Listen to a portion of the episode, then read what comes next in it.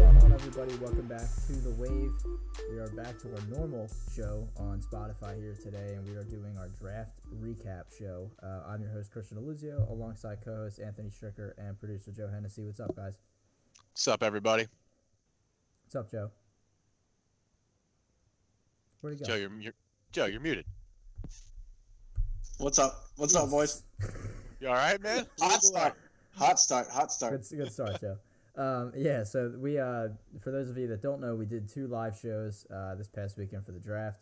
We did one on Thursday for rounds one and um, one on Friday for rounds two and three, which was a lot of fun. We had a lot of people watching. Um, I think we had collectively, I have to check the number, I think we had over 600 total views on it. So we had a lot of people watching, a lot of people reacting and commenting, which is good. Um, and I, I got a lot of good feedback on it. A lot of people enjoyed it. So we're definitely going to be looking forward to doing stuff like that in the future.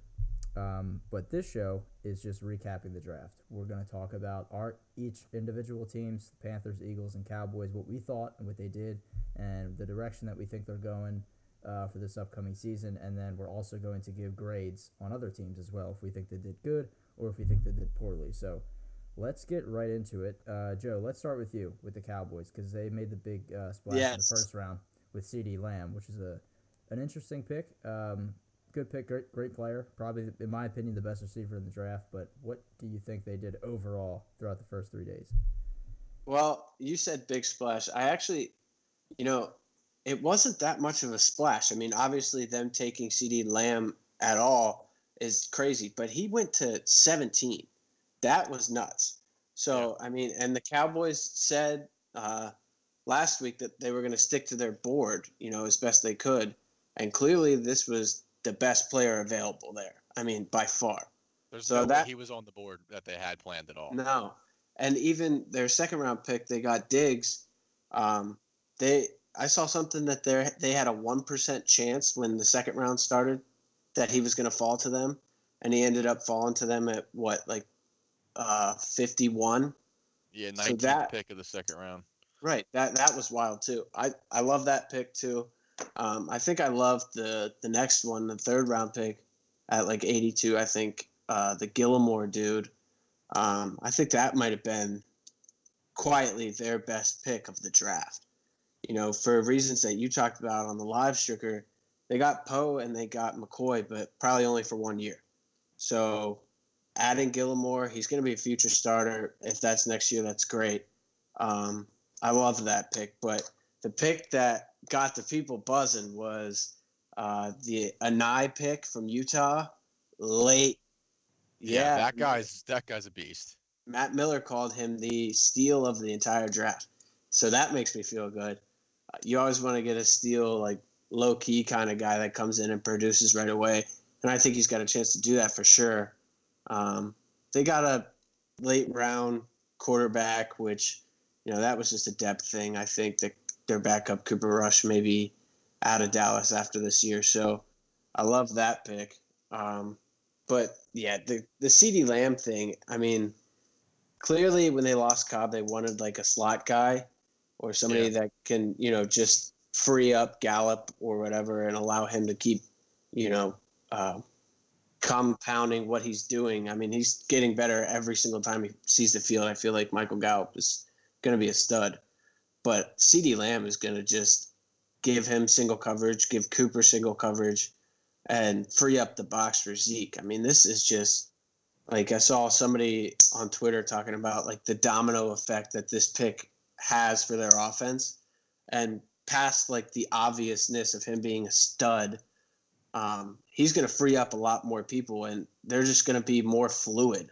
And I think with McCarthy too, calling the shots instead of you know shitbag Jason Garrett, I think it's gonna. It's just, dude, it's gonna be, it's gonna be Clap those fluid. hands, it's gonna be awesome. Where, Yeah. did, he, where did he go? Did, did he He's get- the did he- OC for the Giants, These are the oh, Giants. That's right. Yeah, that's right. which is fucking awesome. I would like to comment on the Cowboys uh, myself. The Bradlee Anae pick is a phenomenal pickup for them. I told I said it to you yesterday. We were texting the chat. I mean, the guy had 13 sacks last year, eight the year before that, seven the year before that. That's a guy that's a proven sack player. Um, I mean, he's not he's not overly large or powerful, but he seems to make plays. I think he's going to be a good addition um, as he grows with the team. And then I'll I'm just gonna battle, you know, come right back with the Gallimore on here as well. That pick by getting Gallimore in the third round, they're gonna have a defensive tackle probably for the next, you know, eight to ten years on the D line that's just a run stuffer, and they didn't have that, and now you know they have Poe and uh, McCoy, but like we talked about, they're probably not going to be there next year. So you got Well, this guy long They're like thirty something. They're on their way out They're for sure. basically. Yep. Their best years are far behind them. But the other pick that I didn't even talk about him yet, but um, they got the center from Wisconsin, Biadasz, Yes. late in the late in the fifth round. So I mean, that's a guy that I drafted in the mock. I thought he would be a great depth piece. May may not be a starter, and they don't need him to be. Right was a now. trade actually. The Eagles traded that pick to them. Okay, I missed that because I was Yeah. working on Saturday. Um, so that's that's even better. I love it. And and the Eagles needed a center because Jason Kelce's probably not going to be playing for too much longer. And they traded to Dallas, and then they take that center who, uh, some people said he he might have been the top three center in the draft. So Yeah, Wisconsin just produces linemen, dude. It's what Yep. they do. Well, linemen and running backs. Travis Frederick was a former Wisconsin guy. They, I mean, they hit, they nailed on him. So Yeah. if he's half as good as Frederick, that I mean, that's a great pickup late. I mean, going back on this too. I mean, we don't have to go crazy with it, but I know you like Trevon Diggs. I think if we're going to really dive into Dallas, I know you that's your team. Um, I think they had a good draft. I just think that their reach for them taking CeeDee Lamb was the best player available, but it kind of forced them in the second round to have to take Trevon Diggs. right. And I mean, he's a project. He's a great athlete, but he's a project. If you go back and watch some of the tape of that guy against LSU last year, he got cooked by Jefferson and um, and Jamar uh, Ja'Marr Chase. He didn't look too good in. Uh, I think it was. I think they played. It was either South Carolina. It was a team that wasn't that good, but some he struggled against them as well. So he's a little bit of a project, and they need a shutdown corner in Dallas. So I like the draft, but I think they kind of had the reach there because of that Lamb pick, and I don't know if you're going to be that happy with Diggs. I could be wrong, but Yeah, I think in my opinion, I, I would give them a grade overall, probably like a B to a B plus. But if Trevon Diggs ends up being a boom pick, then obviously they're going to be an A A plus. Um, Yeah. And Joe, you're right with the comment on CeeDee Lamb. Like that just adds a whole nother level to their offense. Where if you want to play eight in the box on Zeke, you're going to have a lot of single coverage on the outside with those three receivers. So it's just going to be it's going to be tough to cover them. But you know, I. I they also, probably- if you're I probably not going to be able to play in the box. huh? yeah, You're not going to be able to play in no, the box that's what I'm against saying. them. You're No not going to be able to. So it's gonna it's gonna be hard to stop them run wise. But uh, uh, sometimes you're gonna have to play it in the box. It's just it ju- it re- re- really just depends on game flow. But still, it just adds another level to their offense. But yeah, um, secondary is gonna be their big question this upcoming season for sure. yeah, and the they got another dude that they drafted from Tulsa in like the fourth Yeah, round. Reggie Robinson. Yeah, and they they listed him as a I think they listed him as a corner when they drafted him, but now like in all the things I'm seeing him listed as like a safety. So I don't know if I don't know what the deal is with that, but that's another depth piece for a guy that probably might see a lot of burn this year. I would think. I mean, he has he has good size. I mean, that guy's 6'1", 200. So, I mean, if he is a corner, Right. I don't really know much about him other than I saw whenever the pick came up, I sent it to you guys. I saw some hype around him. They were talking this guy up like he's a great athlete. So maybe they'll be able to use him at corner. But even if they have to move this guy to safety, he's got good size. He can tackle well. I know. I remember reading that. So as long as him or Trevon Diggs comes out next year and they're playable, you can put them on the field. Dallas, I'll have to agree with Deluzio. I give him a B or B plus with this draft. Yeah, Joe, what do you what do you think? What do you give them grade wise? Well, I mean, maybe biased, but I'm gonna give him an A. It, I mean, it could be pushed to an A plus in four or five years if CeeDee Lamb is an All Pro. So Yep. I don't know. It remains to be seen, but I'm gonna give him an A grade for now. All right, fair enough. Yeah, Um, and that little and bias. The, yeah, that's fine. It's fine. Gotta expect that. Uh, the day on the, the the the rounds four through seven is really just about finding that diamond in the rough. So those guys I drafted that day, Robinson, uh, the center, I, I don't know how to pronounce his last name, and then the the defensive end from Utah, and the quarterback is just a quarterback. But um, if you if one of those guys is playable for you or is in your rotation at least, or shit even becomes a starter, then you've you've had a successful draft in my opinion. If you find someone who can play on that day, so Yeah.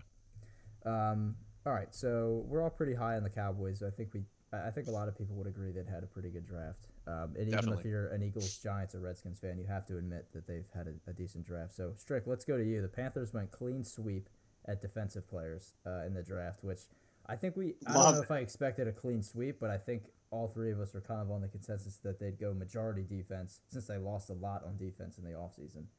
But for seven players on defense, that's hey. Yeah, whatever. I they had a plan and they stuck to it. that see now that's kind of I'm glad you said it. A great transition there, D. Uh, I I was gonna say that right away. Matt Rhule and Marty Hurney clearly had a plan. Um, and this is the first time that I can say it as a Panthers fan that they had a plan and they executed the plan. The plan was to go out and rebuild a defense, make them fast, make them explosive, and make them want to make get a team that wants to hit and play hard. And that's exactly what they did. Um, so it's nice to see that. Nice to see some executed plans because normally Carolina drafts are they always have a good first round pick, but then the rest of it they never really seem to pan out in the rest of the draft. So um, going to my my I'll just go to my grade right off the bat.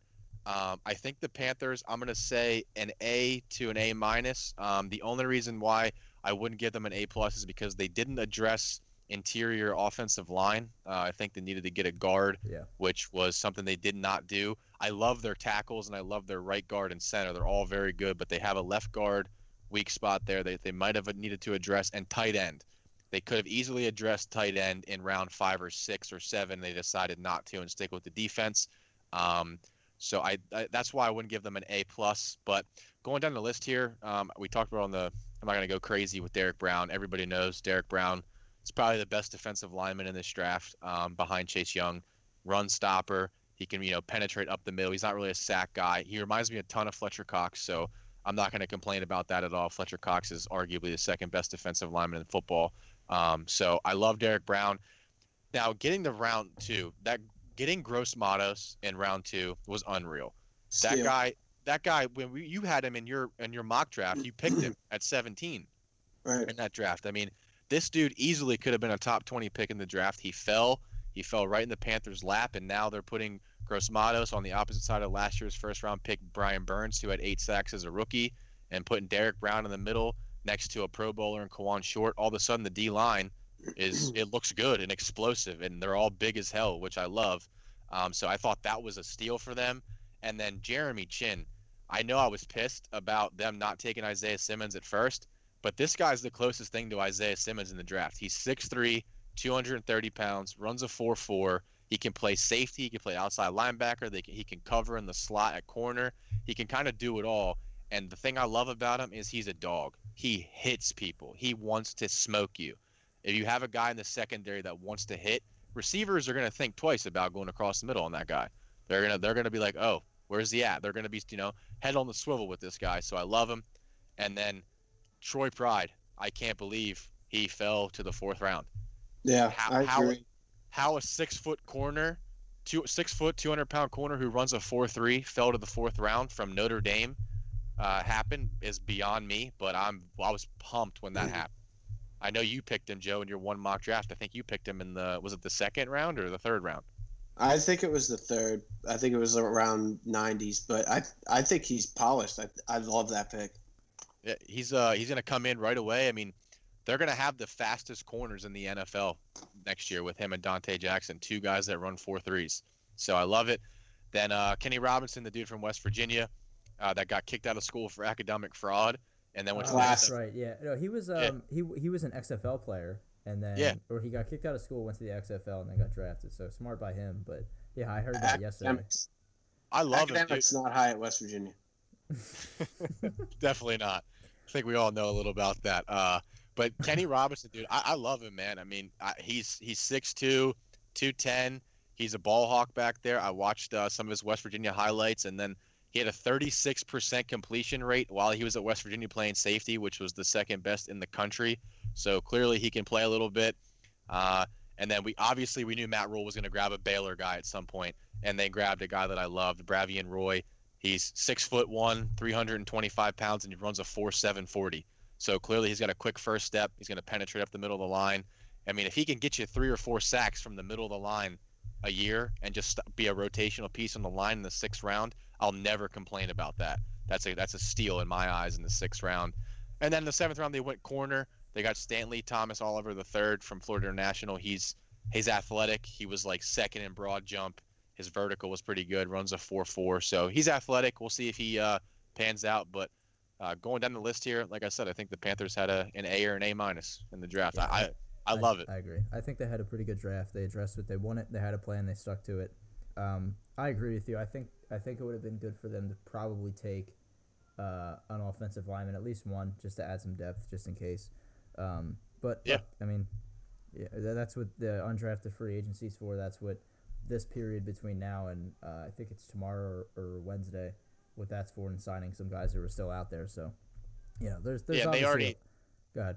They already signed three off. They signed a center from Washington State. They signed uh, a guard from Auburn who actually ha- has been playing with Derrick Brown. So he's been playing across from him for the last four years in practice. Uh, and they signed the offensive lineman from Ohio State who's 6'7", 330. So uh, I'm kind of hoping that that guy uh, can stay healthy and maybe play because he is a massive human. So they addressed it uh, undrafted. Uh, that's a lot of man. Yeah, that's a big boy. So. oh, but I love it, man. I mean, like I said, I we, I was raving all weekend about this. I've been pretty pumped to talk about the Panthers since since uh, they got done yesterday. They this this is the first time in my history of being a Panthers fan that I'm leaving the draft with hope and looking at every pick, going, "Damn, this guy actually might play or might be pretty good." So, pretty happy. Yeah, I think you should be. Those first four picks just they Yeah. they give it they give the draft an A alone. I mean the la- the last few are also good picks, which bumps it even more. But those Derrick Brown, like you were just talking about, putting these two young guys, Gross Matos and Derrick Brown, on that line, it's like you know going from bottom ten in the league to maybe top five. Yeah, they all gonna-. They're going to go from being one of the worst defensive running teams in the league last year to probably you know out right around the top 10 or outside the top 10 which is a huge upgrade for them from last year. And i'm not going to complain about it at all. I, I gross derrick brown you know side by side with Kawann short who's a pro bowler. I mean I, it just all of a sudden they look like a defensive they have a good defensive line. Um, and kind of panthers football has always been built on you know your defense playing pretty well. And it looks like they got some hitters out there. And I love the, the Troy Pride and Jeremy Chinn. Guys that can run and that play fast. I mean, in the NFL, you guys know if you if the defense plays fast and you know they're explosive, it's it's tough. It's tough to pass against them, and the running game is shut down that much faster when you got a safety that can fly. Size and speed. That's what Stricker's all about. Size and speed. That's all that Size- matters to me, Size and dude. speed, and if you fuck somebody up coming over the middle, that's all that matters. Hey, you're Um, listen. If you I'm see just Jeremy Chinn out there, your head's on a swivel. You're gonna be scared. You're gonna be like, oh shit, That's is that Chinn? He's about to smoke my chin. Hell no, I'm out of here. Team Stricker. I, got- I gotta stay away from him. Yeah, Um, don't fuck no, around. I think, A I little think chin them- music. Just the, Chin the music. thing on the uh, Panthers. I think with them, they understand offensively what they have. Like they didn't need any offensive weapons. They have DJ Moore, Samuel. They signed Robbie Anderson. They have McCaffrey. They don't have a tight end, but um, they have Teddy Bridgewater, which is obviously the big question of the whole their season, how it's going to play out.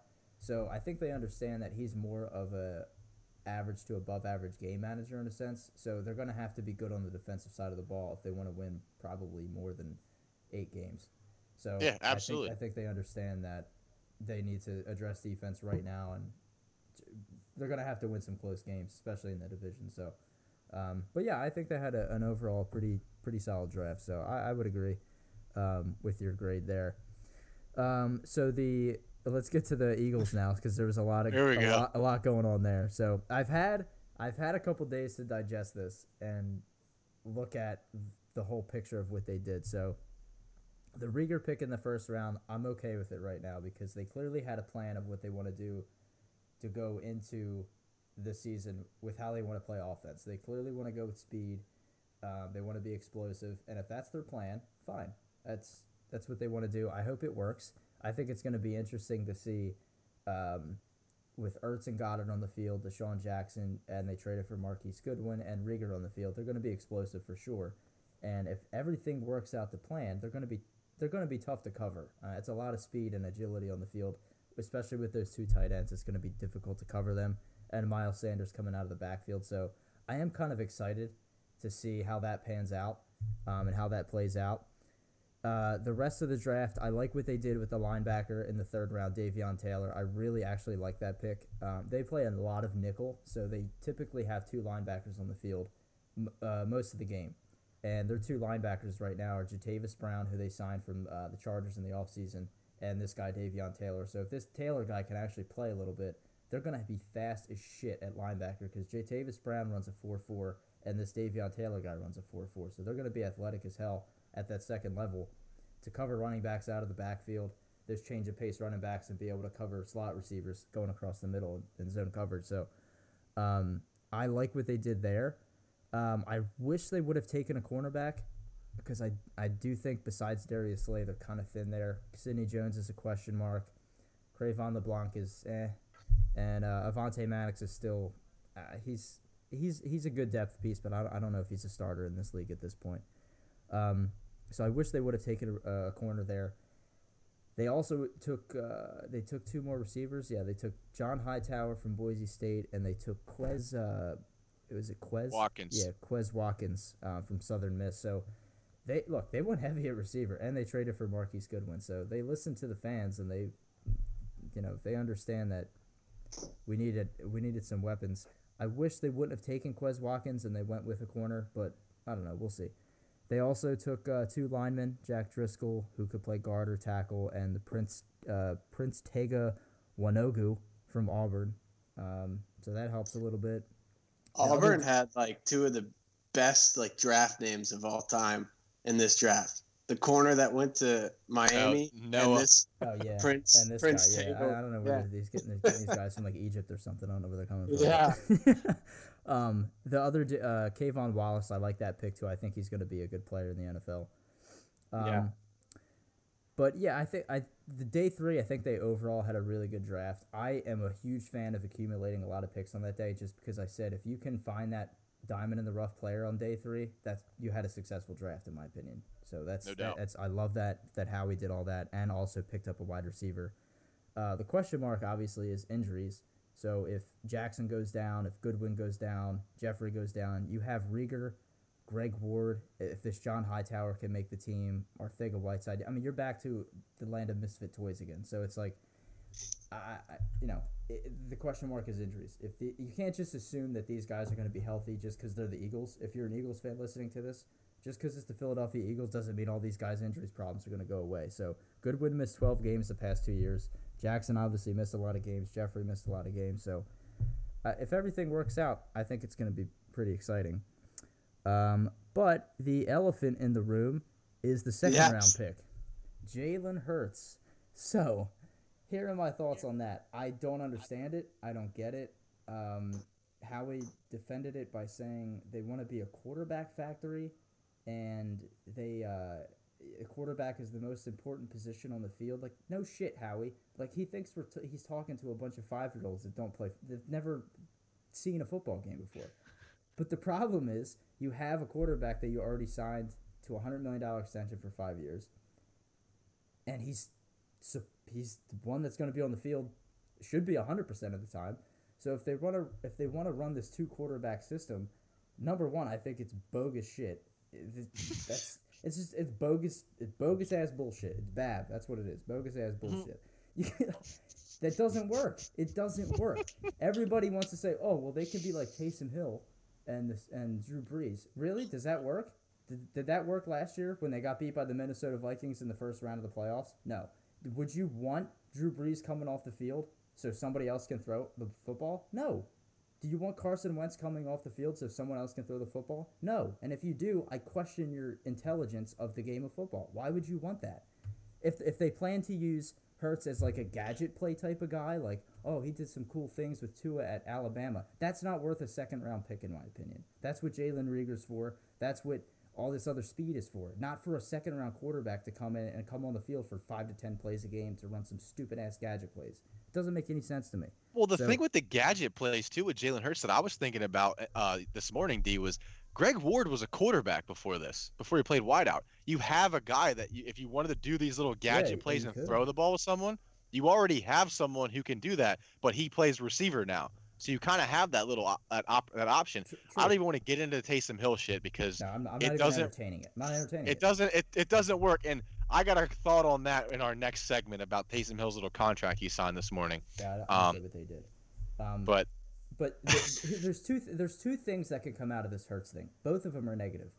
One, if everything goes according to plan and Wentz doesn't get hurt, which by the way he played 16 games last year and got he did get hurt in the playoff game, but it was a it was a freak accident. I think a lot of people can agree with that. If Clowney it was a, on his it was kind of a dirty play too. yeah, it, it's a freak accident, but he played all 16 last year. Um, if if Wentz plays all year and everything goes according to plan, Jalen Hurts isn't getting on the field. He's not going to see the field to en- enough to make a difference to, as a second round pick. If Wentz does get hurt, th- what does that mean? Does that mean that they pick up right where they left off because Jalen Hurts is there? No, you don't know what he's going to be. You have no idea. Like, yeah, he was nice at Alabama, but uh, it, it, it's a different game. It just because he's a nice athlete doesn't mean he's going to be a good quarterback in the NFL. Um, It was it a just- fucking horrible it, pick. it Dave, just didn't make any. I know it was. I just I just can't make any sense of the pick. And the other uh, the other argument that I'm hearing people say, well, they could trade him. Well, you should have traded him on Friday night. You should have traded the pick on Friday night. And uh, some people are saying, well, if he's good, you can trade him later. Think of it this way: for those of you that are that are talking about that stupid ass point that you could trade him later, you have to trade him for at least a second round pick, a first round pick, or a good player that can start for you to make that trade, to make that pick worth it. Because if you trade him for anything less, you should have taken another player at that pick. yeah. Absolutely. Absolutely. It's so stupid. The- it doesn't make the any idea sense to me. the idea of trading him you, i mean you're absolutely right to, to make sense of it i mean a second round player that's a quarterback who granted i mean we're talking about jalen hurts here we all we, and on this podcast every single one of us has talked about we love him we think he's a good Yeah, player but the pick makes the pick makes no sense No. but in trading him they're going to need to play him in the preseason. Right. He's going to have to show out a little bit. They're going to have to put him in the in an actual pro game a couple times in the year. He's going to have to make good plays, and then they're going to have to let that little bit of information be enough for a team to say, "Yeah, we'll give you a second and a fourth for Jalen Hurts in next year's draft." That's probably not going to happen Yes. unless unless Wentz gets hurt and they have to play him a couple games. That's the only way that'll even happen. And then you, all you did was get an insurance policy. Didn't we just get away from an insurance policy two years ago whenever they decided to trade Foles? Didn't they just want to get rid of the elephant in the room? Like they didn't want to bring him back because they were tired of, well, Foles won a Super Bowl. Why is Wentz starting? Like they're going to have the same problem if Jalen Hurts goes out here and crushes it in the preseason and then Wentz struggles and then he come and, and he gets hurt and Hurts comes in the game and does well, it's going to be the same fucking elephant. It's Same gonna problem. be it's gonna be Dak Prescott coming in for Tony Romo, except Carson Wentz you drafted what three three four year, Yeah, four years ago now. way out at all. He's in his prime. Uh, right so it's Right, He's exactly. 26. He's 26, and you just gave him 100 million dollars. But you know, let's draft this guy in the second round. Yeah, It, I- it doesn't make I the, the, the trade the trade idea doesn't make sense. The the quarterback factory doesn't make any sense. That's a fucking ridiculous statement at all. It doesn't make any sense. This isn't a college, dude. No, like Wentz isn't gone in two years. Like what the fuck does that even? This isn't a college game. And on top of it, the Taysom Hill shit. Let's just let's just call it what it is. The reason why the Saints have lost some playoff games is because they take their best player off the field, a top 10 quarterback to ever play the game, to put in some fucking nerd from BYU to run a little gadget play and get a first down, dude, or throw the ball down the field for no reason at all. Why is Drew Brees coming off the field? That's why Sean Payton hasn't won since 2009. That's why, right there, because Yeah, he's a fucking idiot. Dude, it's just it's trying to be smarter than everybody in the room and trying to be like, look what I did. I drafted a quarterback in the second round, and we're gonna use him on this play and this play and that play. Like it's just it's not. We're, you have enough speed. Your whole approach to this draft was speed, and uh, for offensive wise was speed and explosiveness. You have that already. You don't need to add Jalen Hurts in there to take you to the next level. Is that going to separate you from the Cowboys? Is that going to separate you from the Packers or the Saints or the Seahawks? No. J- adding Jalen Hurts to your offense, it's not going to separate you. The 49ers, it's not going to separate you at all. I, I just don't No. understand that. You could have easily taken another need there, like AJ Apensa. If they didn't like him, they didn't like him. Whatever. But you could have taken somebody else. You could have got Wentz another weapon. You could have taken Mims or something. But instead, you take a guy like Hurts, who, again, if everything goes according to plan, won't sniff the field more than 20 percent of the plays this year of Yeah. the whole season. So I just it doesn't make sense. Grade wise, I give them a B a B because I think they had a nice day three. I, I like the approach they have. Reagor, whatever, is fine. He maybe he can help out um, and help with the speed approach. But what's knocking that grade down for me is the second round pick. If they picked a Pensa there or a Mims there, I give them an A easy, A to an A Yeah. plus easy. They, I mean, like the rest of their draft was good. I mean, you asked me about K'Von Wallace. He's a dog, man. He makes tackles. That's a guy that's gonna play. He's gonna come on the field and he's not gonna fuck up. He's awesome. They got two offensive linemen for depth. Good picks. They got Davion Taylor, a fast linebacker that can be a rotational piece that eventually will probably be a starter. Jalen Reagor, who's an, a freak athlete, who in a year when he actually had a quarterback at TCU who was average, had a thousand yards and 13 touchdowns. I mean, that's a guy that you can play. The rest of their draft was pretty solid. I, I agree that the trade for Goodwin was to Goodwin was good. They got it. They got a fast receiver to add to the uh, to the rotation there if he can stay healthy. So, I listen. The Jalen Hurts thing we're never going to understand, um, but I think that overall, I, I, I agree with your grade. I would say maybe a B minus because taking him in the second round, maybe a C plus is that's I mean, that's a big big reach just because of who was there. I mean, if we go back to the to the second round of the draft, I know a Epenesa was Uh, there, but Pensa went the next pick. He went the next there- pick. There Pensa. were great was players on the Uh, board. Pensa was there, Raekwon Davis. I mean, they could have went a receiver again with Denzel Mims. I mean, shit, they could have grabbed Kristian Fulton. Yeah, or, uh, Willie Gay Jr.. corner. They didn't take a corner. They could have taken a corner if they wanted to. I it just, I, I don't know. I'm, that that that pick is gonna loom over Howie's head for the next, however long Hurts is there and Wentz are, Wentz are there. That's that's how long this is gonna go. And especially Let- if one of these dudes that he passed on is can play and is a starter in the league, it's gonna look really bad. What? Let me ask you this though, playing a little devil's advocate to everything we're saying here. What, in your mind, as an Eagles fan, could change your thought process on Hen- or on Hurts being a good pick for the Eagles? What would make him a good pick for you? Honestly, nothing because if let's say, let's just say Wentz does get hurt. Okay, let's say he gets hurt and he can't play this year, and Hurts comes in and he's he's good. He's a beast. Your approach to this draft, your approach of, well, we're gonna draft in case our quarterback gets hurt. That's a stupid approach. With already the fact that you signed him to a five-year, hundred million dollar extension. If you had durability questions about him, you shouldn't have signed him to that much money. You just shouldn't have done that. You should have said, "We're going to do what the Cowboys are doing with Dak and let it linger," and then, then I could understand this pick. I could justify that pick, but I don't. I can't justify it right now. Um, look, I, I hope I, I hope he is good. I really do. I, I have nothing against Jalen Hurts. I don't want him to blow in the NFL, but it just it doesn't make sense. You locked up Carson Wentz to be your guy. You traded up years ago to get him to be your guy, and then you do this. I just I don't get it. I don't understand. And- Here's here's how I think it would make sense. Is I kind of had a thought in my head when I asked you that question. Is the only way this this makes sense, D, if they play Hurts in the preseason, he plays really well. He plays it a little bit in the season this year, looks solid, right? He has a decent season in the plays he's in. Next year does the same exact thing again, and one of these teams out here that has is on the cusp of being good, that doesn't have a quarterback, comes to the Eagles and says, "All right, we'll give you three picks for Jalen Hurts." Yeah, now I- that is the only it, way it would make sense because they could maybe get a piece that they don't have. I understand, from a but team that needs that's a lot of ifs and that's a lot of things that have Oh, to is. fall in place for that to happen. When you could have just taken another player in the second round and not had to worry about any of that happening. That's a huge almost like- effect. It's almost like Howie didn't like the first two picks of the draft. I know we like Reagor. I like Reagor myself, but he's could have been picked at round two, pick 21. You know what I mean? He could have honestly been there at that pick. So the first two rounds, it's almost like Howie didn't even like the board the way it was for him in either round. Now, what, he just what happened made was picks. he had his eyes on Reagor and he had his eyes on Hurts and he wasn't moving off that and that's exactly what he wanted to do. He knew that from the start. Uh, apparently, there's a, there was a report that he called Carson Wentz and said if if Hurts is there, we're taking him in the second round. So he had his eyes on both of these guys. What? Yeah, Yeah, I, I saw that too. Yeah, that's that was a report. Um, there was another report from Ed Werder that they were rumored to trade up in, uh, with Atlanta at 16, and they had to give up that second round pick, which ended up being Hurts to get CeeDee Lamb, and he passed on it. So if that is true, which Ed Werder is a reputable source, if that is true, he had his eyes set on Reagor and Hurts. There's no question. And he wasn't willing to give up those two guys for CeeDee Lamb. for CeeDee Lamb. So uh, look, if I gotta trust him, I'm not the, the NFL GM or the executive. I, I have to trust his opinion here, but his track record of number one receivers is not great. It's Um, horrible. It's, Let's it's, not sugarcoat it. It's not good. It's it's bad, um, and I, I just don't. I'll never understand this this Hurts pick. What pisses me off more is just his smug attitude that he just thinks he's smarter than everybody with the comments he makes. I just don't understand.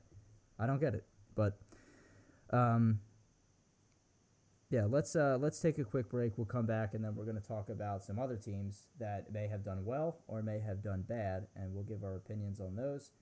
And um, I think we have a couple teams in mind uh, that we could talk about. I'm sure a lot of you also have some teams in mind. Let's take a quick break. This is the Wave, Stricker, and DeLuzio. All right, everybody, welcome back to the Wave. Um, our second part of the show is going to be doing grades for other teams besides our own. So um, we each have a couple of teams in mind that did well, that did poorly, and um, we're just going to get right into it here. Um, I'm going to start. Uh, so I think that overall throughout the weekend, I think the 49ers had a pretty solid weekend. Um, they lost DeForest Buckner.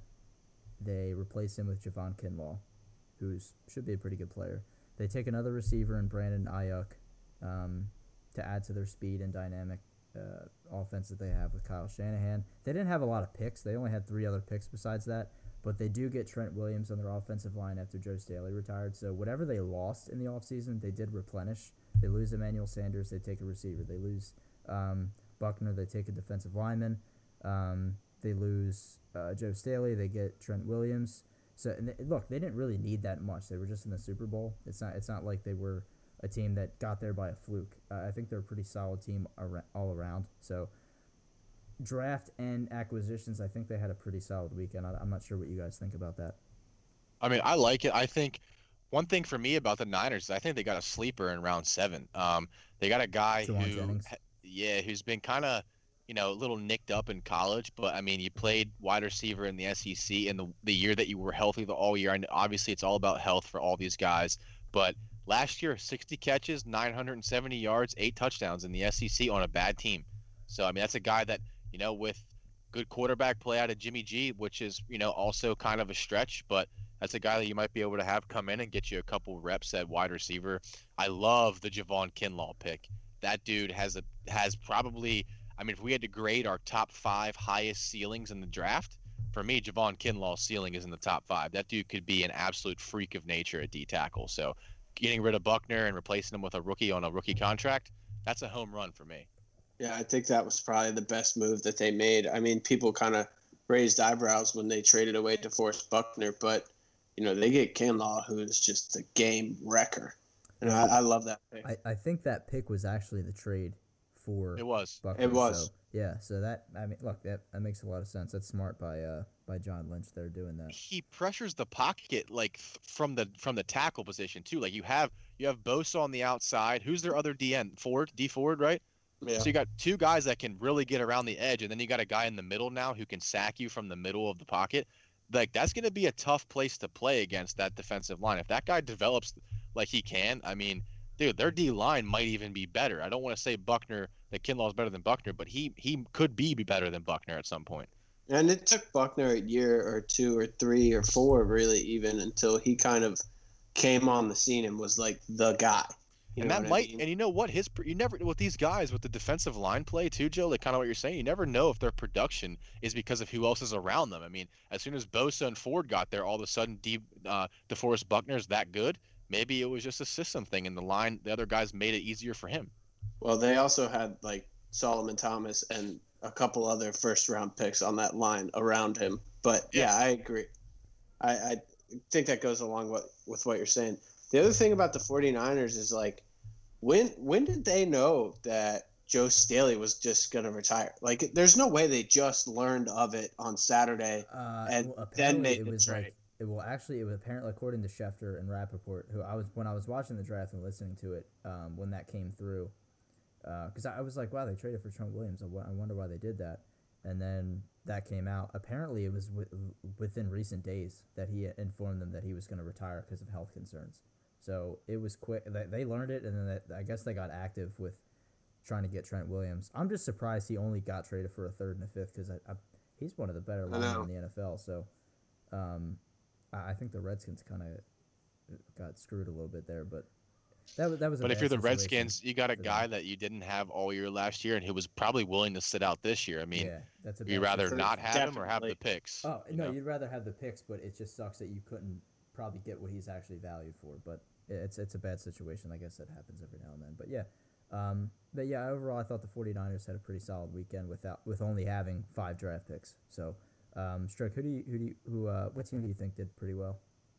One of uh, I, I got two here. I'm gonna start with the team that I, the only team in the draft that I'm gonna give an A plus to. I got an A plus for the Minnesota Vikings. I think the Vikings yeah. had an absolute monster draft. Well, monster they had draft. like 15 picks. They had 15 picks, and I'll tell you what. I see I see like six dudes on here that are gonna play as rookies and probably be on the team for the long like the long the long haul. Honestly, 15 picks in the draft, obviously crazy amount, but getting right into it here, they lost Stefon Diggs. They go out and replace him with probably the best slot receiver in the draft in Justin Jefferson. Dude, he killed it last year at LSU. Stats were insane. 17 touchdowns, like 115 catches. That's no joke, dude. That was better than Stefon Diggs in college by far. So I mean, I kind of think they hit a home run by replacing him there, and then they turn right around and they use that other first round pick that they got to replace um, what's his name, Xavier Rhodes with Jeff Gladney, Gladney from TCU. Yeah. He's a little undersized, but he's kind of a he's you know he's a dog. He plays hard, um, and he's obviously young. And to just kind of like uh, balance it a little bit, they went out and got Cameron Dantzler yeah, in the third round. Yep. I mean, he, he was, if you guys watch the tape on Dantzler, if you want to know why I was so high on him for the Panthers, he was the only guy last year that uh, Ja'Marr Chase for LSU could not catch the ball against. Ja'Marr Chase struggled against Mississippi State. Dantzler was in his face all game long, was bigger, stronger, and more physical with him all game, and he could not go off. And that's a guy in the in the NFL that if you have a press corner that's strong, I mean, it can it could be a real pain for. I mean, Kirk Cousin isn't isn't going to light you up, I mean, he needs people to play off his receivers to get him open anyway. So, I mean, that's uh, that's kind of why I like Cameron Dantzler. I mean, he's a good corner. Yeah, they also got. I mean, they got one of the guys that we were talking about a lot leading up to the draft, and Troy Dye, yep. who just kept falling and falling. He was just sitting there for somebody to take him. I think a couple. I think the Saints may have traded up like while he was sitting there, and we thought yeah, he might did. go, um, but they, they didn't pick him. Well, yeah, that was a great pick too, but yeah, I think Troy Dye is somebody they stole, and along the same lines, they got another guy we were talking about in Kenny Willekes in the seventh round. Yeah, the thing about Kenny Willekes, though, I did, I actually was, uh, I did a little homework on him yesterday because I was kind of, I wonder why he fell when he wasn't gonna, he was kind of projected so low. He has really, really short arms, and he's not fast. Yeah, he's, he's his like he's big. He's ath- he's athletic, but he has short arms. And obviously in the NFL, those tackles, man, if they have long arms, they can keep you away you're with ease. Getting, you're not getting anywhere. Yep. I, and the other thing why I love them, dude, their fourth round, they got three dudes that are probably going to start or get playing time. Troy Dye, linebacker, as Joe just said. DJ Wonnum, the defensive end from South Carolina. He's an absolute monster. Huge. He's like 6'6, 325, really long arms. And then James Lynch, the Big 12 Defensive Player of the Year from Baylor had like 12 and a half sacks last year and like 30 tackles for loss. So I think that, I mean, Mike Zimmer is a defensive guy. He went out and got himself, you know, three or four dudes that are going to come in on D and play week one. Yeah, they again, like I said with the Eagles, I'm a huge fan of accumulating a lot of picks on day three, just to see if you can hit on one of them. That's exactly what they had with a lot of those picks. I thought their first two days of picks were good. Um, they addressed needs. They um they, they also took the offensive lineman Ezra Cleveland as well. I'm, i always am a fan of taking offensive linemen in the draft because if you find a good o- offensive lineman or defensive lineman, you're uh, that's that's what those are for. Um, but yeah, I, I, agree. I think the Vikings had a, a pretty solid draft. Um, it's easy when you have 15 picks, but yeah, I, I don't think they I don't think they screwed that up by any stretch. I mean, I, I, I got dude. Only team I'm giving an A plus to. I think that they just hit. I mean, when you look at their picks, like Ezra Cleveland, that dude's probably gonna play. I mean, they got like six or seven dudes sitting here who are probably gonna see the field opening game, right here. Yeah, I, I love their draft. Yeah, yeah they killed. They got it. like eight picks in those middle rounds that we keep talking about. Yes, yeah. I mean that's depth on depth. Yeah, Joe, what's uh, one of the teams that you had uh, that that had a pretty good grade for you? Yeah, I mean, so I really wanted to give the Jags an A grade. The only reason I didn't, um, cause I love their draft. They they got a lot of good pieces, but the only thing that I thought that they needed to draft was a quarterback, and they waited till the sixth round to get the quarterback from Oregon State. And I mean, so they're, you know, going into the first week of the NFL with you know, Gardner Minshew as your starting quarterback. I, I don't know what that's going to look like, but they got Henderson, who, you know, people were talking about going 17 to the Cowboys or even later, and the guy goes top 10. He's going to be a stud. He's the best corner in the draft. I'm going to say it now. I think he's the best corner in this draft. Yeah, and we've talked a lot about that, about maybe not believing the hype on Okudah. Um, I think Henderson's going to have a great career. Just, you know, people go and die in Jacksonville and never are heard from again. But until we they're traded. Talking, right, exactly. We were just talking off air about K'Lavon Chase Chaisson. You know, the the kid is not even 21 years old yet and he could be. I mean, it remains to be seen, but he could be one of the best pass rushers to come out of this draft, not named Chase Young. Yeah. Um, and you know, they got problems with Ngakoue and whatever is going to happen there. Who knows? But that is an awesome pick for just a young, young guy to develop. I think they Laviska Shenault pick. I think that was a great pick. Another guy that might take a year or two to really have an impact, but you know they got DJ Chark. They got Dede Westbrook. We talked about this on the live during the draft, and they add Shenault, who you know could be a diamond in the rough type of wide receiver who really wasn't on anybody's radar until you know a couple months ago. He's a so, YAC guy too. He's a guy you get him the ball in like a six yard, you know, crossing pattern. He'll take it 30 yards because you're not gonna be able to tackle him. YAC, YAC, YAC. Yeah, they have a lot of receivers. They have Chark, Westbrook, now Shenault. They have Keelan Cole. They drafted another guy, Collin Johnson from Texas. They have Chris Conley. So they have. I like that Collin Johnson well. can play. They have six receivers that that are, they're pretty deep at that position. Quarterback wise, though, yeah, I thought it was interesting too that they waited a while to take a quarterback. Um, so it's either one of two things. They're confident with going forward with Gardner Minshew, especially after trading Nick Foles, or they have plans to maybe make a trade for Andy Dalton or possibly sign Cam Newton. I James Jameis Winston stays in state. Well, no, he already signed with the he's signing with the Saints. Jameis Winston. Oh wow! All right, yeah, that well, happened. That happened on Sunday. So is that official yet? I, I saw a couple tweets from Rapoport that they he's expected to sign there. So I, I think if anything, maybe if it falls through, um, let me I'll, I'll go check to see if it's official or not. But yeah, Stricker, I, your boy might not get on the field ever. The whole uh, the whole Ngakoue thing is kind of weird too because it was literally all offseason was so he's gonna get traded, he's gonna get traded, and then uh, yeah, Taysom. Um, the whole offseason he was supposed to get traded, and then after night one of the draft when he didn't, it was the the GM came out and said, "Well, we're not trading him at all." So uh, I don't know. I, I don't know what's going on there. Maybe he'll I be like, involved in a trade for something later. I like the, the Jags draft Joe. I do. I thought. I mean, night one, I thought that they had one yeah. of the best drafts, but I feel like they really fumbled the the third day.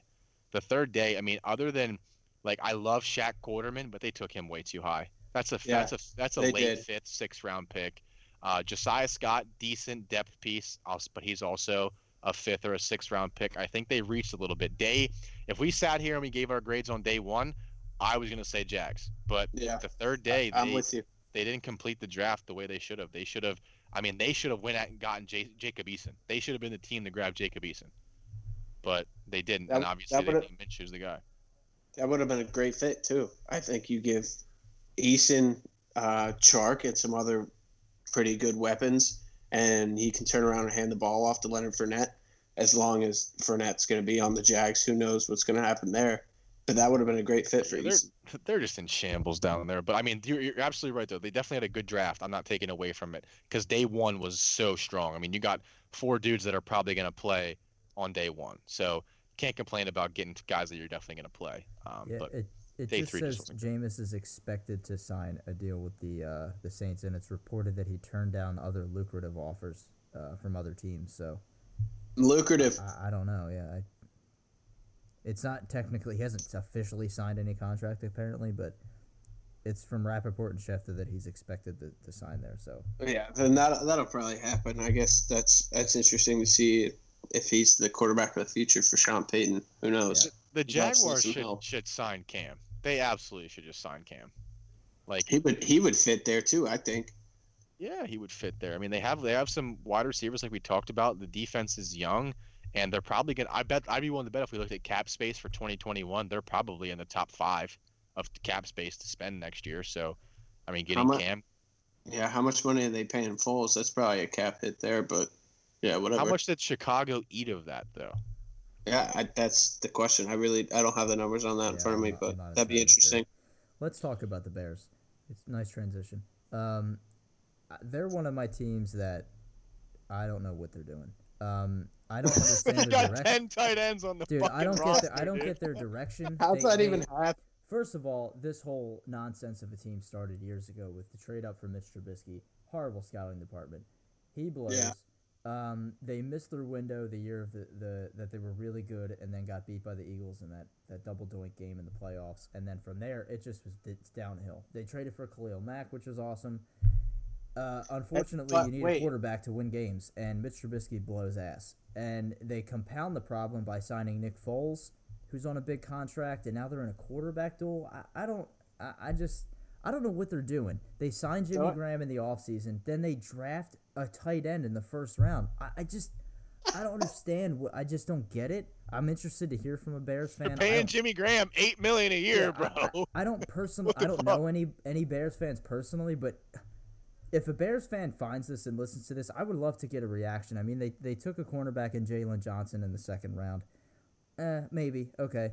Uh, but then they didn't have another pick for 105 picks. They didn't do anything to try to get up and get some more pieces when clearly they've been on the decline for the past couple of years. I didn't and even s- notice that. Yeah, I'm looking I- at it now.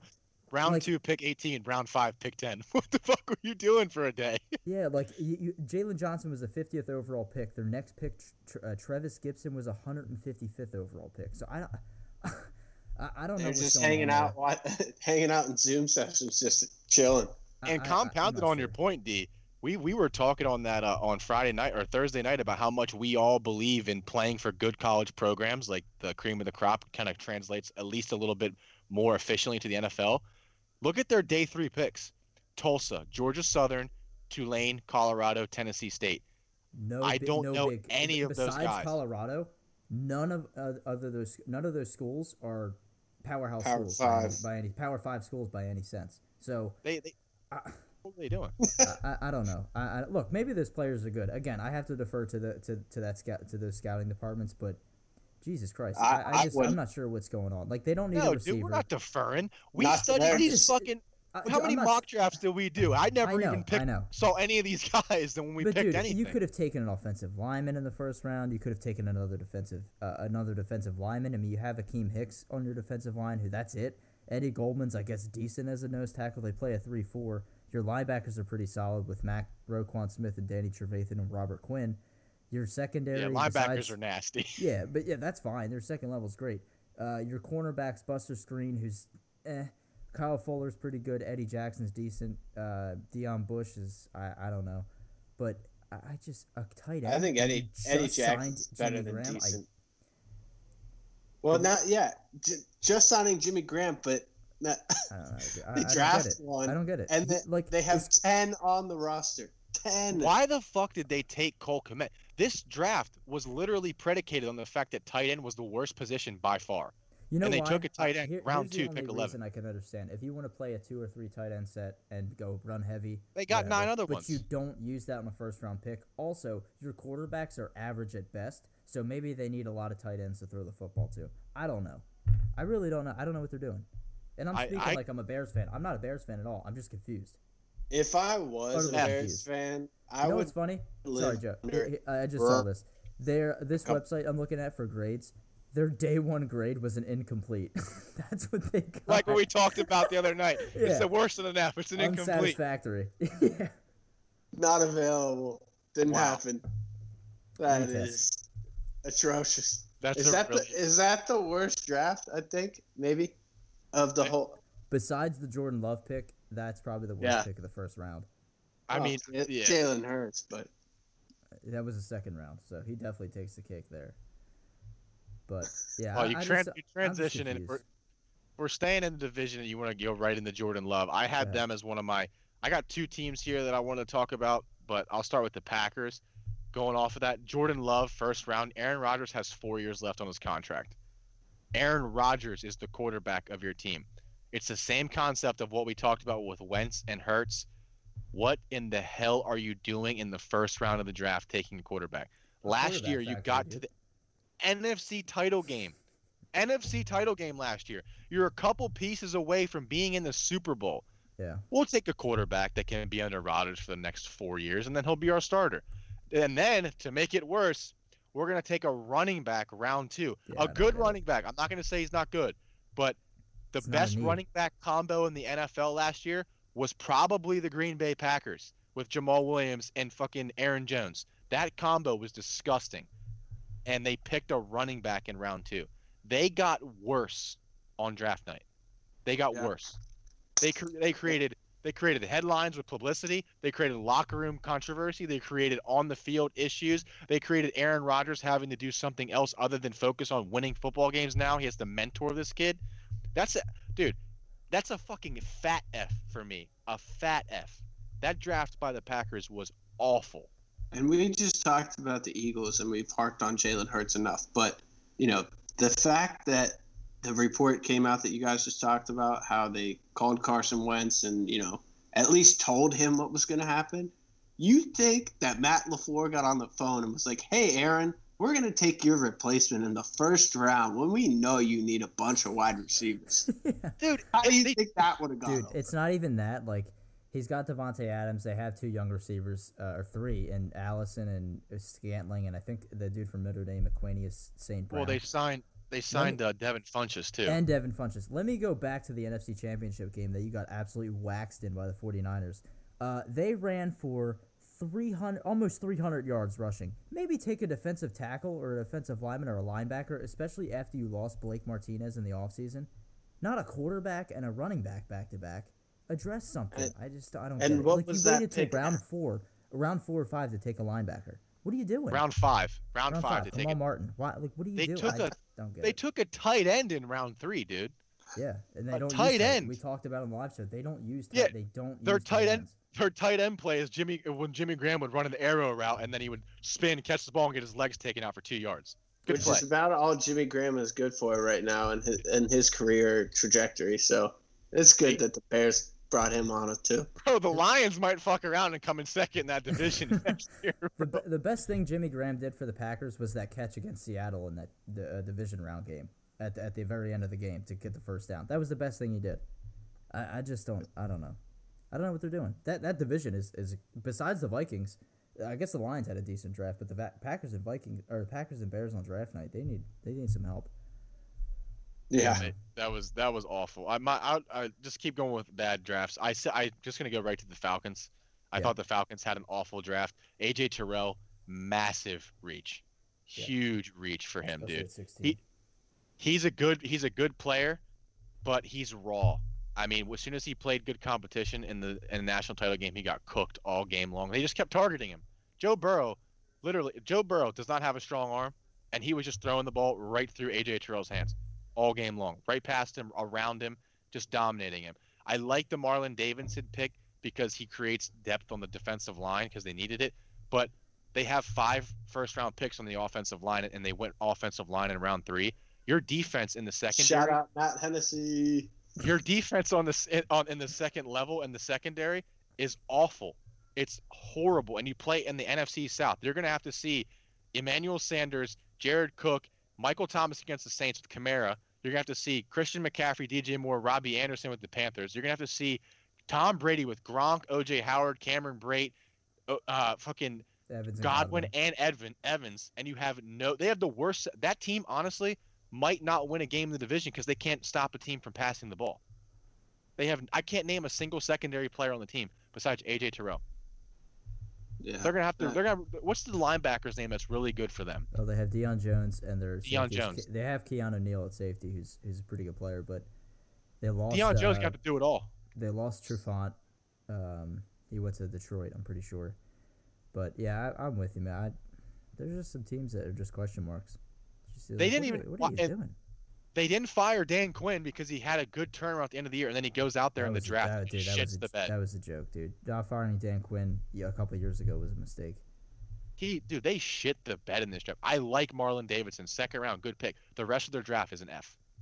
Yeah, I agree. They sh- they should have fired Dan Quinn, and this is this is what they get for not doing it. A guy who, I mean, is supposed to be a defensive guy and like totally shits the bed. I mean, How are you gonna give the guy- horrible? yeah, how are you going to give the guy another chance on another season and allow him to keep continually tanking your drafts and your franchise like for the future? And like, I, I don't understand why they didn't axe him like on the spot after week 16. Their number two corner is Isaiah Oliver, and their free safety is Damontae Kazee. Damontae Kazee, yeah. Who- Watch uh Who's that? watch AJ Terrell be a fucking stud. Who? And yeah, maybe he will be. Who Why knows? should Yeah, he's stud. not going to be as a rookie though. I guarantee that because he Oh, can't even alright. guard college receivers. So, and a lot of these quarterbacks are better than Joe Burrow that he's going to be facing every week. So, let's just be real about that. That was an F. Um, I know Joe. Joe, you had another team that you thought was an F, but I, No, I love I, the Falcons sucking. By the way, I, I didn't have I didn't have one that I thought was an F. I actually, um, we already talked about most of the ones that made me kind of cringe watching. One, I just wanted to talk about the Cleveland Browns real quick because I thought, you know, their Grant Delpit pick, forty fourth overall. I think Delpit's gonna fit in. I mean, he's another LSU dog. Um, the one thing about their draft though that does not make sense to me is okay, so they just signed uh, what's the dude's name? Austin Hooper. Austin Hooper, right? And from the Falcons, and they drafted Njoku. Keep in mind, he was a first round pick. What two years ago? Uh, yeah, two Yep. years. So, and you go. We're talking about how important these middle rounds are on day three, and they go and draft a tight end from FAU, Harrison Bryant. I mean, I don't. I know nothing about him, and I know nothing about the program that Lane Kiffin left at FAU or how good they were. But what are you doing drafting a tight end? Don't you have other? You're the Cleveland Browns. You haven't had a winning season in like 20 years. What are you going to tr- trade in Njoku? Because if that's the case, you should have traded him on day three and then made that pick to make it make sense. It doesn't. It doesn't make sense to me at all. if you're the Browns coming into this draft, you have your receiving core. You need you needed the depth piece at receiver. Your running backs are set. Your offensive line you address by getting Conklin and then drafting Wills in the first round. Your D line is set. Your secondary by getting Delpit was completely set. You have no linebackers at all. You didn't draft a single linebacker. And the the one linebacker that well, they did draft a Oh, they dropped Jacob They, Phillips. Yeah. they, they do have From Mack LSU. Wilson, who I guess is still in the process of be either becoming good or not becoming good. But yeah, I, I just think this draft for them, because uh, they're offensively, wep- starting wise, they're fine. Um, defensive, there's a couple pieces maybe they're missing, but this draft for if I'm them, I would want them to take depth pieces, and tight end is definitely not one of them. Um, I would have liked them Yeah. to accumulate some more picks if I were them, just to get some more depth. But dude, it's the it's the Browns, dude. They're gonna blow. It doesn't matter who they draft. They're gonna fuck it up. They're the Browns. Browns are gonna Browns. Browns are gonna. Browns. As long as Baker Mayfield's throwing the football, they're, they're gonna be the Browns. That's all I. And the, the fucked up thing about the Browns, I'm, look. I'm looking at their roster, dude. Like, there's not many teams in the NFL with like one through 22 that are better than that. Like, that roster is disgusting. Dude, one on paper, 22. they're, they're solid. and they're gonna paper, suck again. But they're the Browns. The Browns will brown. That's all. That's, that's, that's all. It's I, I'd like to see. I'd like to see an over under on wins for them in the 2020 season. Uh, I'll that, that give it until week uh, week ten or eleven that Case Keenum's starting for that team. You think? Wow. I have no. I'm sorry. And maybe it's just me, and I know there's other people out there. I have no faith in Baker Mayfield whatsoever. I think he's just all show Johnny Manziel type, and he's just eh, a little better than Johnny Manziel. But He's better than that. yeah, uh, but I, I don't think he's any good. I really don't. If you can't, He you definitely wasn't the on number one pick I'm in the draft, If you that's for struggle sure. on offense with Nick Chubb, Odell, and Jarvis Landry, you you can't. You blow. You blow. That simple. You blow. Oh yeah, and then the fact that we got Kareem Hunt come out of the backfield and Njoku Yeah, at tight and end. he- I mean, he's, he's a solid player. I, I don't know, dude. Look, I, he's young, but come on, give me something more than you're the first overall pick. You got to show me something with those weapons. I mean, shit. If if uh, for the three of our teams, if Cam Wentz or, or Dak Prescott had those three had those players coming out of their backfield, shit. Jesus. I'd love to have Odell on my team. I don't Cam- care how much of a head kiss he is. Cam right now, no, but Super Cam with even one of those guys, Yeah, that would have been s- a, I'm a major when he was- issue. when he was legit. Um, all right, uh, a team that I just had a question mark about. Uh, I don't question what they do because they're obviously they've been good for 20 years. The New England Patriots. They didn't draft a quarterback. Um, I they did sign one or two uh, yesterday after the draft and today uh, um, in the undrafted free agency market, but they didn't address quarterback in the draft. They didn't draft Jake Fromm. They didn't draft Eason. They didn't take anybody. So I just want to get your guys' opinion. Do you think they're going to try to go for Cam Newton now that Jameis is probably signing with the Saints? I think they. I, you got to think about it from a logical perspective with them. How long has it been since they've been good? They've been good nonstop for 20 years. Do you think that Bill Belichick is going to go into the year that he loses Brady with Jarrett Stidham, a quarterback who sucked in college Yeah, as his pro and- quarterback? and Brian, I think they also Well- have Brian Hoyer too, but still, yeah, but they they suck. Yeah, so Well, I I could definitely see them making a play for, you know, like we talked about McCoy and these guys being a rental. Make a play for Cam Newton to be a rental, accumulate a shitload of picks. They're the New England Patriots. Trade up and get your boy from Clemson next year. They're- Trevor. Lawrence. Th- Dude, then you there you're back on top. you can't you can't do that. They don't. They're, they're not going to have enough to get It's up the to the number one Patriots. pick, man. Their best shot is to actually go into the, the season with Jarrett Stidham if they want to get Trevor Lawrence. Tank. No, Yeah, not, they- not they draft would Cam either- Newton. Yeah, not draft Cam Newton and try to get him. That would be really difficult to do. Jarrett Stidham is so bad that I think he would actually throw more picks than touchdowns if he let him play 16 games. I'm Wait, serious. I, I He's did horrible. See, I, I speaking of interceptions, I saw a funny stat. Jameis Winston has completed more passes to the New Orleans Saints than Taysom Hill has. Oh Well, my God. That's not surprising. Uh, yeah, that doesn't shock me one bit. Nah, Um, but back to the Pats with not getting the quarterback. I mean, I thought I thought it was kind of crazy they didn't draft one, but I think I mean it's Belichick. You got to kind of assume there's a plan, dude. I Yeah. I, don't I assume that do, Cam. thought that was I assume it's Cam, or maybe they're looking at somebody else that they've they have a target on in the NFL that might get traded that we don't know about. I mean, we're not in it like they are, but there's no way in hell that Belichick's year where it's either his like you know you know he cares about his legacy as a coach. You know he does. He's a conceited like dickhead, honestly. He's all about him and keeping everything under wraps and it's all about him. There's no way he's gonna fired. there's no way he's gonna let Brady go to Tampa Bay and take his boy Gronk down there and have fun in the sun with all those weapons and get be one of the best teams in the NFL. And he's sitting up in, in New England getting smoked by the Bills twice a year. No chance that he's allowing that to happen. That's gonna hurt the ego a little bit. Uh, there's no way, dude. I mean, are on paper right now, are they better than the Jets, like from top to bottom? If they are, it's not by a ton. Not after the Jets draft. They got our boy Mims. They got Mims, they got offensive lineman. I mean, they did. They got another corner. They did. They had a good draft. I mean, we didn't even They- talk about it, but They did well. I mean, the Dolphins are definitely up and coming, and the Bills are good. The Bills are the third best team in the AFC. If I was writing them down right now, they're the third best team. And you think Bill Belichick's gonna sit there and let them get waxed? No, no Yeah, chance. I, I, I don't think so. I, I would agree that they're gonna they're gonna go for somebody and try to stay relevant. So it's just not their nature. to do. Interesting, interesting line on the Bills gra- grabbing uh, Jake Fromm late. I think that was kind of interesting. We I actually think had that a that- question on Facebook uh, on Saturday. Somebody direct messaged me and asked me, "Why did Jake Fromm drop so far?" So that was kind of cool. I- but I- um, uh, I honestly, they talked about it a little bit during the draft, but he had a small. bad combine, and his arm strength was a lot weaker than what a lot of scouts thought it was.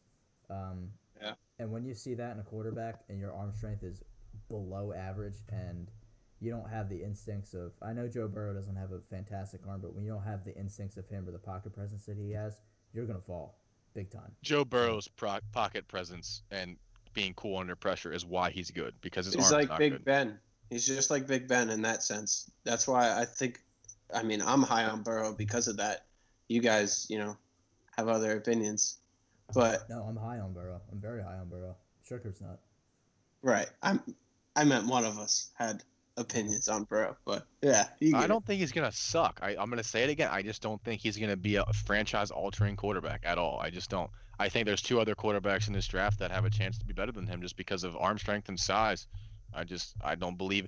I uh, today's football is all about being able to you know make tight throws and tight windows with a zip on the football, and he does not have zip on the football. His Today's presence. football is about the two quarterback system with Jalen Hurts and Carson Wentz. That's that's, that's what You're right. You're right. I apologize. Andy Sorry. Dalton and Joe Burrow are going to the Super Bowl, boys. Yeah. We're good. Andy Dalton running wildcat, Joe Burrow running go routes on the outside. Dear Oh, Lord. boy. Can you imagine Andy. Andy Dalton in the Wildcat in the backfield? Dude, no, I, I can't. He's not scaring anyone. That would be sick. I'd pay money to. I would pay to watch that shit. I think Big Tom could be able to cover Andy Dalton out in the flat. Yeah, my dad, probably. I think my dad could cover Andy Dalton in the flat. Oh my god. Um, Um, do you guys have any other teams you want to discuss or talk about? well, I kind of wanted to go into the uh, like kind of transitioning into like what's going to happen over the coming days Okay. in the NFL. So tomorrow at four, uh, free agency can kind of reopen again because you won't lose a compensatory pick by any signing that you'll make. So I think we're going to see a lot of these teams with holes, like we're talking about Cam and the Patriots, maybe. Um, but a lot of these teams, you know, Clowney's still unsigned, that have holes that are, are weren't filled at the draft or they didn't get their guy. There's going to be a bunch of veterans, I think, that'll probably sign tomorrow night, Tuesday, and Wednesday. And if you look at that for, uh, that free agent list right now, there are bona fide starters out there right now, guys that will go somewhere and they'll start week one with limited, even even though they're not doing anything yet, but with limited reps, they would start. So I think that it'll be uh, it'll be an interesting week to see teams go out and spend a little more money. Yeah, um, specifically one for the Eagles that I would like to see uh, address the backup running back situation. Um, Sanders, I think, is going to be a stud in the NFL, but they do need they're, running back by committee. They like to not give 25 carries to a running back every single game. So uh, I'm pretty sure Devonta Freeman's out there still. I would like them to see. I, I like him. Um, if you give him 10 to 15 touches a game, I think he could be a, a pretty solid change of pace running back behind Miles Sanders if you're the Eagles. So, um, yeah, I, I'm mean, with you. There's going to be teams. Uh, I mean, just kinda- some of those dudes. He's a good he's a great idea. He's a great option. He's another good one that's out there. I mean, if you want to hear a couple names, I mean, obviously we mentioned Cam, we mentioned Clowney, but then there's guys like Everson Griffen. There's guys like uh, Dre Kirkpatrick, Alec Ogletree, Logan Ryan, Prince Amukamara, Ezekiel Ansah, uh, Mike Daniels, you know, Eric Reid, Lamar Miller. There's guys out there that like legitimately, if they where they go, they're gonna play right away. I mean, Darqueze Dennard, he's still out there. I mean, it's it's a pretty deep free agent class, and it's you know post draft. I think there's going to be some teams, and I, if you look at the uh, the cap spaces of a lot of these teams, there's a couple teams that have over 20 million left in cap. So I mean, it would. I, I think that there's going to be a lot of movement tomorrow and Tuesday with free agency. Yeah, I agree. I think there's there's going to be some money thrown around, and whether it's just veteran minimums for you know guys like Ziggy Ansah, I don't think he's worth like another decent contract. But A lot of these guys will be one year deals uh, to, for contenders, at least, to, to try to help them out, fill some depth, and maybe find a, a spot start here and there. yeah, just kick the tires on an old head, see what they got left in the tank. have a veteran presence in the locker room, something like that. Um, so, yeah, I, I'm, uh, the next couple of days are going to be interesting to see as well, and maybe that'll help some people uh, get through their bad draft, like if you're the uh, Packers or the the shitty Bears. So, we'll, we'll, uh, we'll see. Um, Joe, you have any other team you want to talk about? Nah, we hit on all of mine. I think. Yeah. The only other thing is, I mean, the Seahawks taking two DNs in their draft. They they must feel like Clowney's gone just to go off of what we were talking about the free agency stuff. Or maybe they're sick and tired of kicking the tires with him for the last couple of months. I mean, he's that dude. I mean, listen, I don't like Bill O'Brien. I think he's an absolute clown of a GM. I think he sucks at his job. But there's a reason why, like, they didn't offer him, and then this, and now the Seahawks are having the same issue with him a year later. There's, there's a, re- there's something going on there. His, his value of himself is clearly like up here, and his val, the value of his teams is clearly a couple, like a notch or two lower than that. I mean, it, there's something not adding up with that. Like he's Yeah. he's not he's not he's not a top ten defender in the NFL, but he wants to get paid like one. Yeah, yeah. he miss he missed his window for his uh, big contract, in my opinion. But um, yeah, that's a good point, Joe. They're, they're probably moving on from him. But um, the last point that I want to make is the Dolphins. I thought that they had a lot of picks. Uh, two years ago, you look at their roster compared to what it is now since Brian Flores came in. They've completely turned it around. They drafted a quarterback. I'm not super high on Tua, but hey, they went out and got one. They'll, they'll see how it works. Um, they have Parker. They drafted two offensive linemen. They uh, signed Byron Jones. That division, if New England doesn't sign a quarterback, honestly could come down between the Bills and the and the Dolphins. To be honest with you, but Yeah, Um, I think it, I think it probably will. Yeah, ha- having all those picks, and if they can find, like we've been saying the whole this whole show, if they can find that diamond in the rough player that they've in those 12, 13, 14 picks, whatever they've had, they uh they're gonna be a team probably within the next three or four years that are, and if Tua pans out to be a, a really good player like you think, Strick, they're gonna be a, it's it's weird to say, but the Dolphins might be the AFC East team to to watch out for. Yeah, that's that's so weird to hear. Well, they had. I mean, they had it. They set it up for themselves, man. Even they don't have to be good this year. This year was like you said. They had a great draft. They had a good free agency. They grabbed. They grabbed Shaq Lawson, Byron Jones.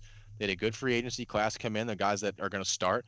They went out and they drafted a franchise quarterback, added some offensive linemen, a couple depth pieces on the D line, and Davis and Stobr- and uh, Strowbridge. I mean, next year they have two first round picks again. I mean, if they kind of if they go five and eleven again, and they end up, you know, in the top, you know, seven or eight picks in the draft. They have two first rounders. They get two more guys, and they go out and spend another sixty million in free agency. You're absolutely right. Beginning in 2021, the Dolphins might be a pretty damn good team. Yeah. All right, so that is our draft recap show. We, we talked about a lot of different teams in this uh, in this show here. Um, if we didn't mention your team or any other team that you think we missed, um, let us know and comment. We'll put this out on Facebook, uh, Twitter, all that, so you guys can talk and comment and share. Live shows again. We just want to thank everybody for watching and commenting and, and being with us during these two days. I know it was a long night, both of those nights, but uh, thanks for sticking with us. And uh, again, we're gonna be looking forward to doing more of that stuff in the future as well. So, uh, if uh, listen, if you want to see see us live and do anything live, let us know. Uh, we'd be open to any anything really. Uh, we love interacting with everybody and, and all the people. But um, if you guys don't have anything else, we'll get this closed down and we'll, we'll look forward to Friday's show. Yeah, I mean, I got one more thing. I forgot about this. Ev- Worth did ask us to talk about the Giants, and I don't want to not do that for him because we The got a Giants request on that. Worth. There you go. The Giants, the Giants, the Giants are not a good football team. Um, but their draft, I'm looking at. it, I thought they actually had a pretty good draft. Um, I don't know if you guys are able to check it out quick, but they got you know Andrew Thomas at four. Xavier McKinney was probably the steal.